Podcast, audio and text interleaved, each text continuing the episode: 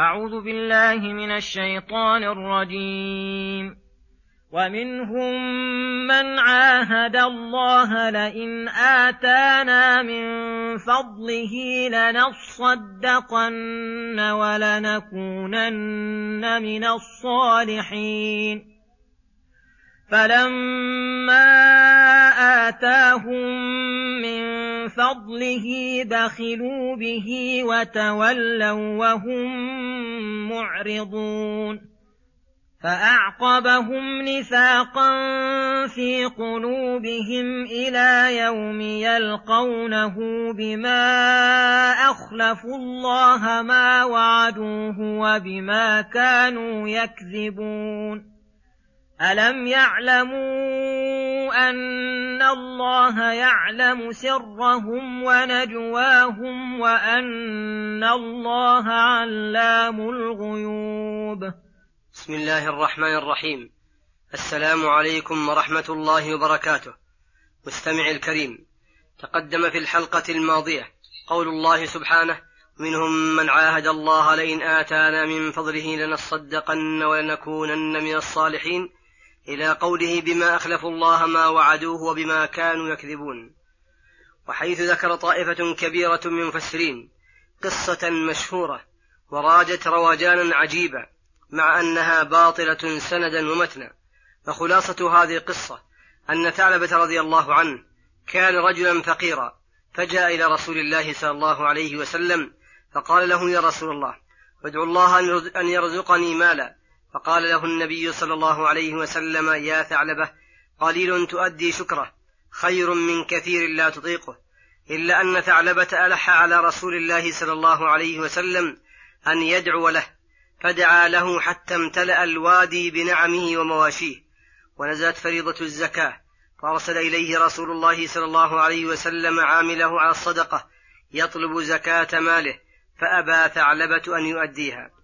فقال إن هي والله إلا أخت, إلا أخت الجزية. ثم ما لبث ثعلبة الندم الندم فجاء بزكاة ماله إلا أن رسول الله صلى الله عليه وسلم رده فبكى وأظهر توبته وندمه.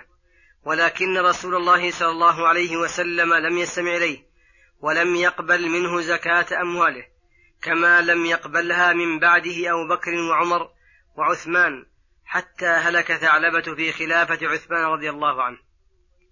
إنها قصة طريفة الظاهر حسنة السبك محبوكة الأطراف مؤثرة موحية. حتى لقد قال عنها الإمام أبو بكر بن عربي الفقيه المالكي هي قصة مشهورة كما أنها ترددت في معظم كتب التفسير وأحكام القرآن وكتب التراجم وبعض كتب السنن ودلائل النبوة مع أنها واهية سند مرفوضة منكرة متنا. قد اشتهرت هذه القصة في كتب التفسير ممن ذكرها الزمخشري والرازي وابن كثير والطبري والقرطبي وصديق حسن خان وروح, وروح المعاني للألوسي والمراغي ومحمد رشيد رضا. فقد ذكرها هؤلاء جميعا في كتبهم كما ذكرها آخرون. وذكر شيئا من ذلك بعض من ذكرها في كتب الحديث. ولشيوع هذه القصة أسباب. منها صياغة هذه الحكاية بقالب قصصي مشوق مما ساعد على تماسكها في الأذهان. ثانيا ذكر كثير من الكتاب مشهورين لها في كتبهم واحتجاجهم بها أو استشهادهم بما جاء في مضمونها. ثالثا تداول الوعاظ والخطباء لهذه القصة في الحلقات العامة وعلى المنابر حيث الجموع الغفيرة من المصلين.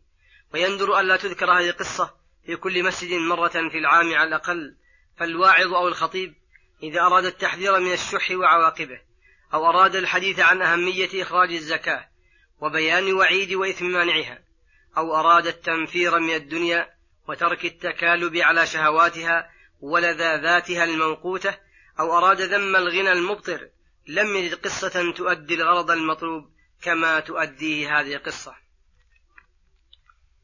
رابعا ولعل أهم أسباب شيوع هذه القصة تعاظم إيرادها وكثرة ذكرها سببا من أسباب نزول قوله تعالى ومنهم من عاهد الله لئن آتانا من فضله لنصدقن الآية.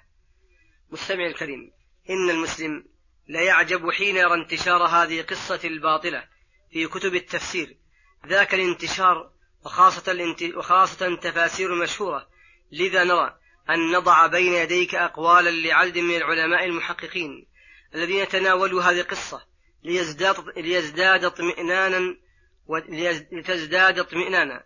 ويثلج صدرك. لقد ذكر ابن هشام في السيرة ثعلبة بن حاطب في من شهد بدرا ورد عنه فرية النفاق التي وردت في هذه القصة. وقال الإمام أبو عمر بن عبد البر في كتابه الدرر ولعل قول من قال في ثعلبة إنه مانع الزكاة الذي نزلت فيه الآية غير صحيح والله أعلم وقال القرطبي ثعلبة بدري أنصاري وممن شهد الله له ورسوله بالإيمان فما روي عنه غير صحيح. وقال الذهبي في ترجمة ثعلبة بن حاطب وبعد أن أشار إلى هذه القصة ذكروا حديثا منكرا بمرة. وقال ابن حجر في الإصابة وفي كون صاحب هذه القصة إن صح الخبر وما أظنه يصح هو البدري المذكور نظر. وثبت أن النبي صلى الله عليه وسلم قال لا يدخل النار أحد ممن شهد بدرا والحديبية. وحكى عن ربه عز وجل أنه قال لأهل بدر اعملوا ما شئتم فقد غفرت لكم. فمن يكون بهذه المثابة كيف يعقبه الله نفاقا في قلبه وينزل فيه ما نزل فالظاهر أنه غيره والله أعلم. وختاما لهذا البحث نذكر ما ذكر الإمام ابن حزم في المحلى في قوله تعالى منهم من عاهد الله لئن آتانا من فضله لنصدقن إلى قوله يكذبون قال وهذه أيضا صفة أوردها الله تعالى يعرفها كل من فعل ذلك من نفسه وليس فيها نص ولا دليل على أن صاحبها معروف بعينه على أن قد روينا أثرا لا يصح وفيه أنها نزلت في ثعلبة بن حاطب وهذا باطل لأن ثعلبة بدري معروف إلى آخر ما قاله رحمه الله. مستمع الكريم لقد لخصت هذه النقاط من كتاب ثعلبة بن حاطب المفترى عليه لمؤلفه عداب محمود الحمش الذي قال في مقدمته أنه قد قرئ على سماحة والدنا الشيخ عبد العزيز بن عبد الله بن باز. قد سألت سماحة الشيخ عبد العزيز حفظه الله وأمد في عمره على طاعته فأجاب بأنه قد اطلع على الكتاب وأن هذه القصة المتداولة, المتداولة بين أهل التفسير والحديث غير صحيحة. نسأل الله سبحانه أن يرينا الحق حقا ويرزقنا اتباعه. والباطل باطلا ويرزقنا اجتنابه. إنه ولي ذلك والقادر عليه. وصلى الله وسلم على نبينا محمد وعلى آله وصحبه أجمعين.